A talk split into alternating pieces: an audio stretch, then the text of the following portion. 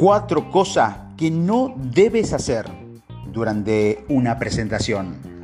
Una presentación mediocre puede hacer perder la venta hasta del mejor producto o servicio. Teniendo eso en cuenta, estas son las cuatro cosas más importantes que no se han de hacer. Primero, no hagan la misma presentación para todos. No hay dos clientes iguales, así que no deberías hacer dos presentaciones iguales. La mejor presentación es la que se centra en por qué este cliente en particular habría de comprar el producto. Para hacerlo, la presentación debe tener en cuenta las perspectivas del cliente y relacionar con claridad el producto y las ventajas que reporta al cliente. Segundo, no improvise. No asista a las reuniones a ciegas. Haga su investigación antes de llegar. Así tendrá la idea de los desafíos a lo que el cliente tiene que enfrentarse y cómo tu producto ayudará a solucionarlos. Tercero, no hable sobre usted. El propósito de la presentación es hacer más fácil la compra al cliente. Querrá comprar cuando se centre en sus verdaderas necesidades. Haciendo pregunta, los clientes revelan sus problemas y sus desafíos.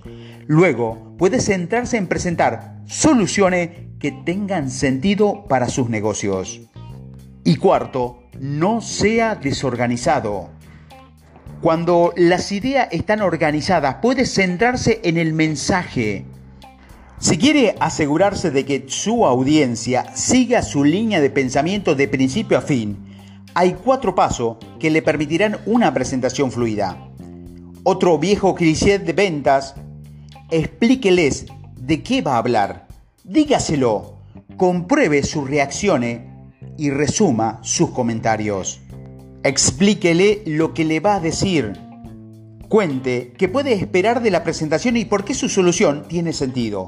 Por ejemplo, diga, le mostraré nuestra nueva línea de producto y le mostraré exactamente cómo le ayudará a reducir el tiempo de producción. Entusiasmelo acerca de lo que estás a punto de escuchar. Dígaselo. Continúe la presentación de la forma que se había propuesto. Compruebe sus reacciones. Manténgalo interesado, haga preguntas que le permita saber si la presentación está siempre bien recibida y que se dirija hacia lo que quieren los clientes. Pregunte, ¿qué es importante para ustedes? O ¿entienden cómo está puede ayudarles a eliminar el problema del servicio que tuvieron en el pasado? Resuma sus explicaciones. Resuma las ideas y los beneficios más importantes que ha presentado déjeles un resumen succinto de los puntos que son más importantes para ellos. Y por último, el mejor consejo de presentación. Sea sincero, sea consciente y siéntese. Hable desde el corazón y haga llegar su mensaje y luego siéntese. En resumen, no venda el jamón, venda su aroma Vender el aroma significa vender más que beneficios y características. Significa ayudar a los clientes a solucionar problemas. Presentaciones desenlatadas. Tiene que ser capaz de demostrar claramente la conexión entre su producto y las necesidades del cliente. Debe entender a su auditorio. Cada presentación que realice debería ser personalizada y acorde a las necesidades del cliente. Diserte con estilo. Una buena presentación es entretenida, convincente y memorable. Ponga pasión en sus presentaciones. Utilice historia para ilustrar sus puntos de vista. Use un lenguaje vivido. Explote sus puntos fuertes. ¿Cuánto vale una imagen? Use ayudas visuales, pero hágalos con cuidado. Esté preparado en caso de que algo salga mal con esas ayudas visuales que planeaba usar. Sobreponerse al factor miedo. Entienda que su imaginación puede distorsionar la realidad. Céntrese en la presentación y en descubrir las necesidades del cliente antes que en ver cómo ha actuado. Use el miedo para segregar adrenalina.